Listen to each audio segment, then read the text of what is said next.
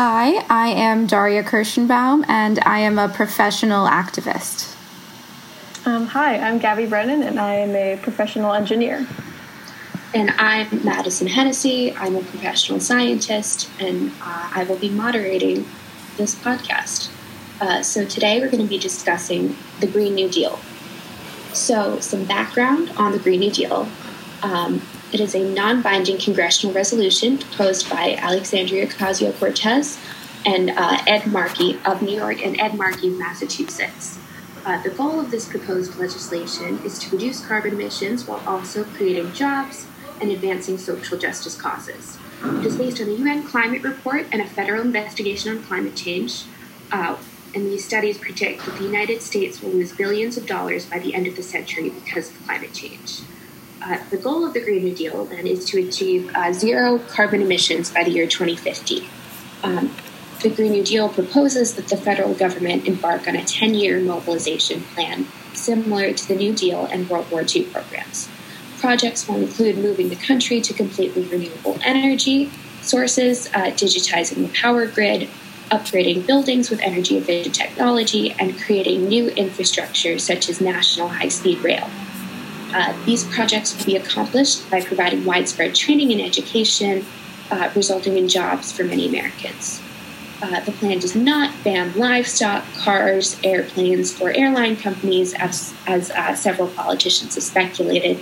Uh, the, res- the, resolution actually calls for the federal government to work with farmers to deal with livestock and the greenhouse gases they emit. Um, and the wording, uh, and overall, the wording of the proposed resolution is very open. Uh, it is unclear how much money the Green New Deal will cost. Uh, it will be an expensive program. However, uh, there is potential for the Green New Deal to pay for itself down the road. Uh, so, what would you say needs to be done? Well, I'd say that what needs to be done, uh, if I were to provide a suggestion, is to reduce to reduce current carbon emissions. Um, is to probably change the current fossil fossil fuel based global infrastructure. Um, and this would probably end up having to be accomplished in less than 12 years or so. Hmm. So, this may be what needs to be done, but is this possible? Uh, like, can this be, be accomplished within that time frame? Um, from an engineering perspective, the answer may be yes. Uh, the industrial capacity does exist, although it would most definitely require a ramp up period. Um, in this country but with, with that, this country and planet might be able to meet this critical goal. Are there any specifics you'd suggest or have considered before? Um, if I were to suggest one, I'd say the key to fighting climate change would be to electrify everything.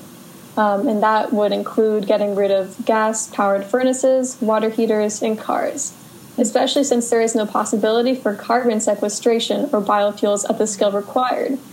And being electric would result in a lot more efficiency, um, and we'd probably end up needing only half the amount of energy that one might think. Uh, take, for example, a combustion engine. Um, a combustion engine is very inefficient compared to a transportation system powered directly by an electric battery. Um, let's uh, let's go back to the New Deal for a second. Uh, did social justice goals such as welfare reform play an important role in the success of FDR's New Deal?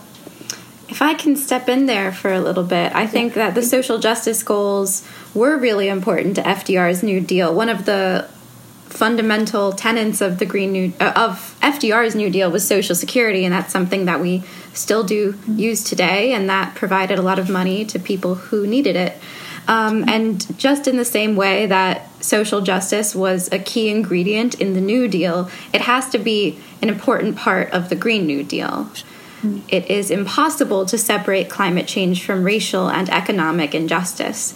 According to a study by the National Health Interview Survey data performed by the CDC in 2015, African American women are 20% more likely to have asthma than non Hispanic whites and this was only five years ago. Like, black children are also four times more likely to be admitted to the hospital for asthma as compared to non Hispanic white children. And there is a clear connection between air pollution and childhood asthma, which has been studied by the United States Environmental Protection Agency.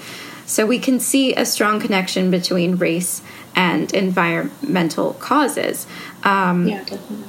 In addition, the Latinx communities are disproportionately affected by pollution as well, according to the National Natural Resource Defense Council, which is a 501 nonprofit international environmental advocacy group.